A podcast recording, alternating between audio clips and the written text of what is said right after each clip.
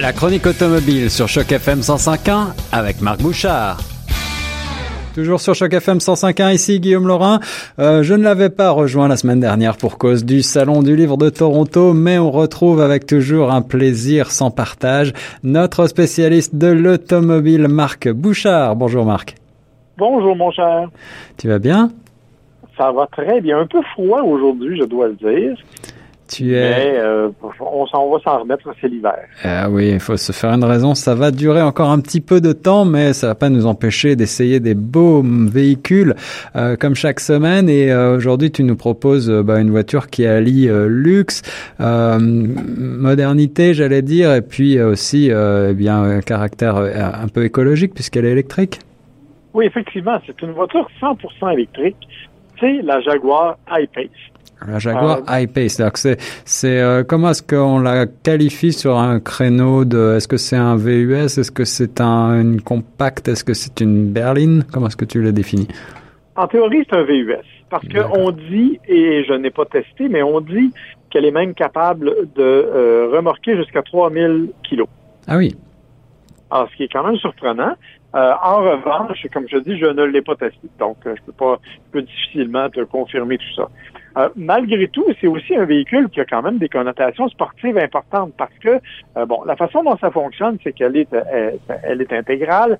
Elle a deux moteurs électriques, un paressieux. Oui. Ça permet donc d'avoir un rouage quatre roues motrices et ça permet de totaliser quand même 400 chevaux. 400 chevaux électriques pour une Jaguar. Le, premier véhicule 100% électrique de Jaguar, c'est euh, tout à fait remarquable. C'est une concurrente sérieuse, j'imagine, pour les Tesla?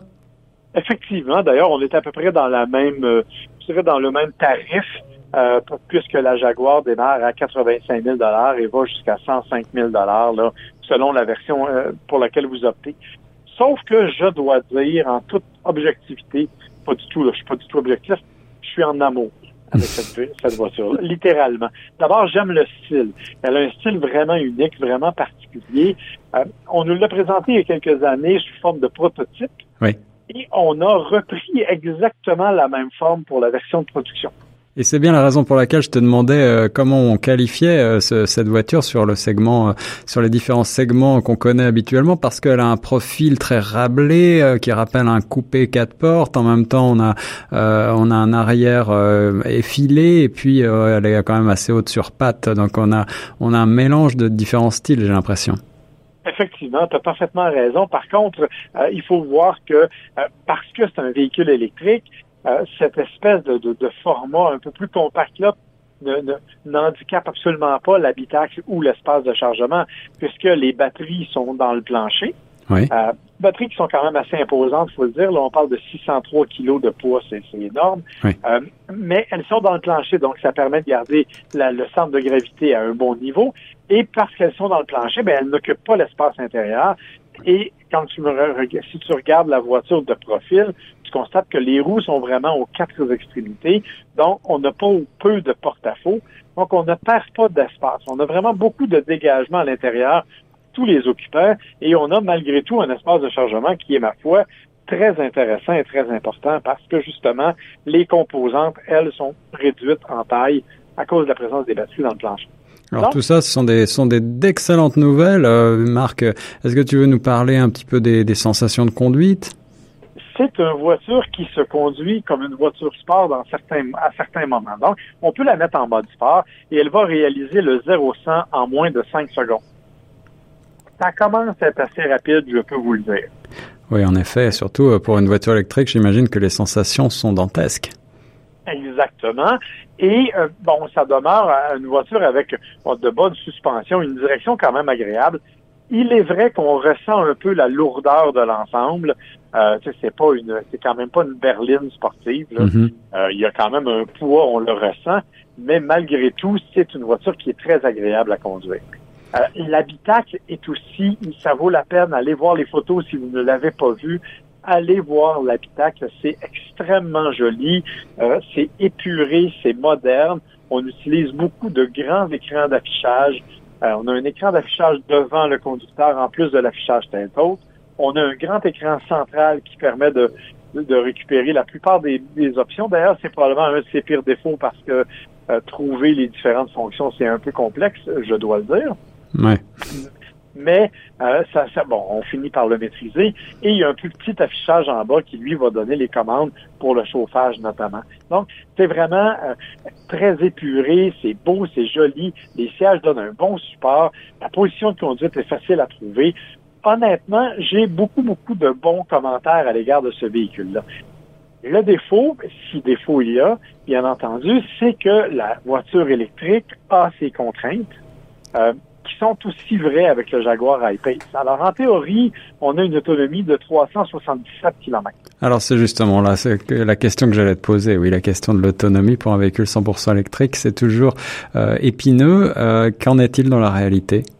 Ben, le problème, c'est qu'avec le froid, avec euh, bon l'usage sur autoroute, par exemple, parce que comme tous les véhicules électriques, quand on lève le pied de l'accélérateur, il y a comme une, espèce de régénération qui se fait, on récupère de l'énergie. Et quand on est sur autoroute, on n'a pas ces capacités-là, bien entendu. Donc, euh, on en perd un peu beaucoup et ça prend un temps, un certain temps à recharger. Parce que, bien sûr, pour 377 km, on a des batteries de 90 kWh si on les branche sur une borne de recharge comme on peut avoir à la maison, là, sur le 240, mm-hmm. euh, ben ça va prendre près de 12 heures pour une recharge complète. D'accord. Et, et, ces batteries, bien sûr, ne sont pas véritablement interchangeables. Non, pas du tout. Et si on les branche sur le 110, donc en supposant que vous n'avez pas de borne, c'est plus de 24 heures pour une recharge complète.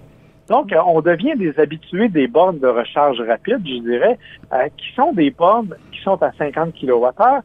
Et la voiture, elle, elle est faite pour supporter une tension jusqu'à 100 kWh. Donc, quand les, quand les bornes seront plus rapides, c'est une voiture qui va être capable de s'adapter, mais pour le moment, elle a quand même besoin d'un certain temps. Donc, même sur une borne rapide, pour charger à 80% de la valeur, ça prend une heure et demie.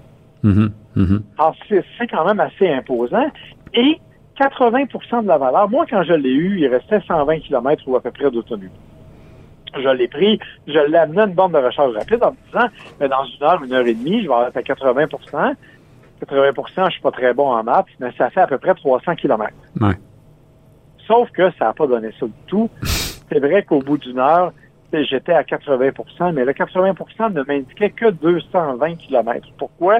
Mais à cause de la température et à cause de l'usage que j'en avais fait, l'estimation était réduite. Donc, c'est toujours cette espèce de calcul-là qu'il faut faire. Demain, je ferai une, plus longue distance, c'est-à-dire que je partirai de la maison pour me rendre dans la ville de Québec.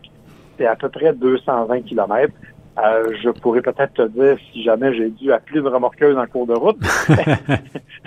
Mais normalement, je devrais m'y rendre sans trop de difficulté. Malgré ces petits euh, détails d'autonomie qui sont toujours euh, à vérifier, eh bien, je t'envie quand même beaucoup, Marc. Cette voiture, elle est magnifique. Si vous êtes, euh, si vous n'êtes pas trop pressé, que vous avez le loisir de pouvoir recharger vos batteries, eh ben, c'est une belle alternative. En tout cas, je pense à la fameuse Tesla. la marque Jaguar nous présente donc cette belle i-Pace. Merci beaucoup, Marc Bouchard. Ça me fait plaisir, mon cher. Bonne semaine.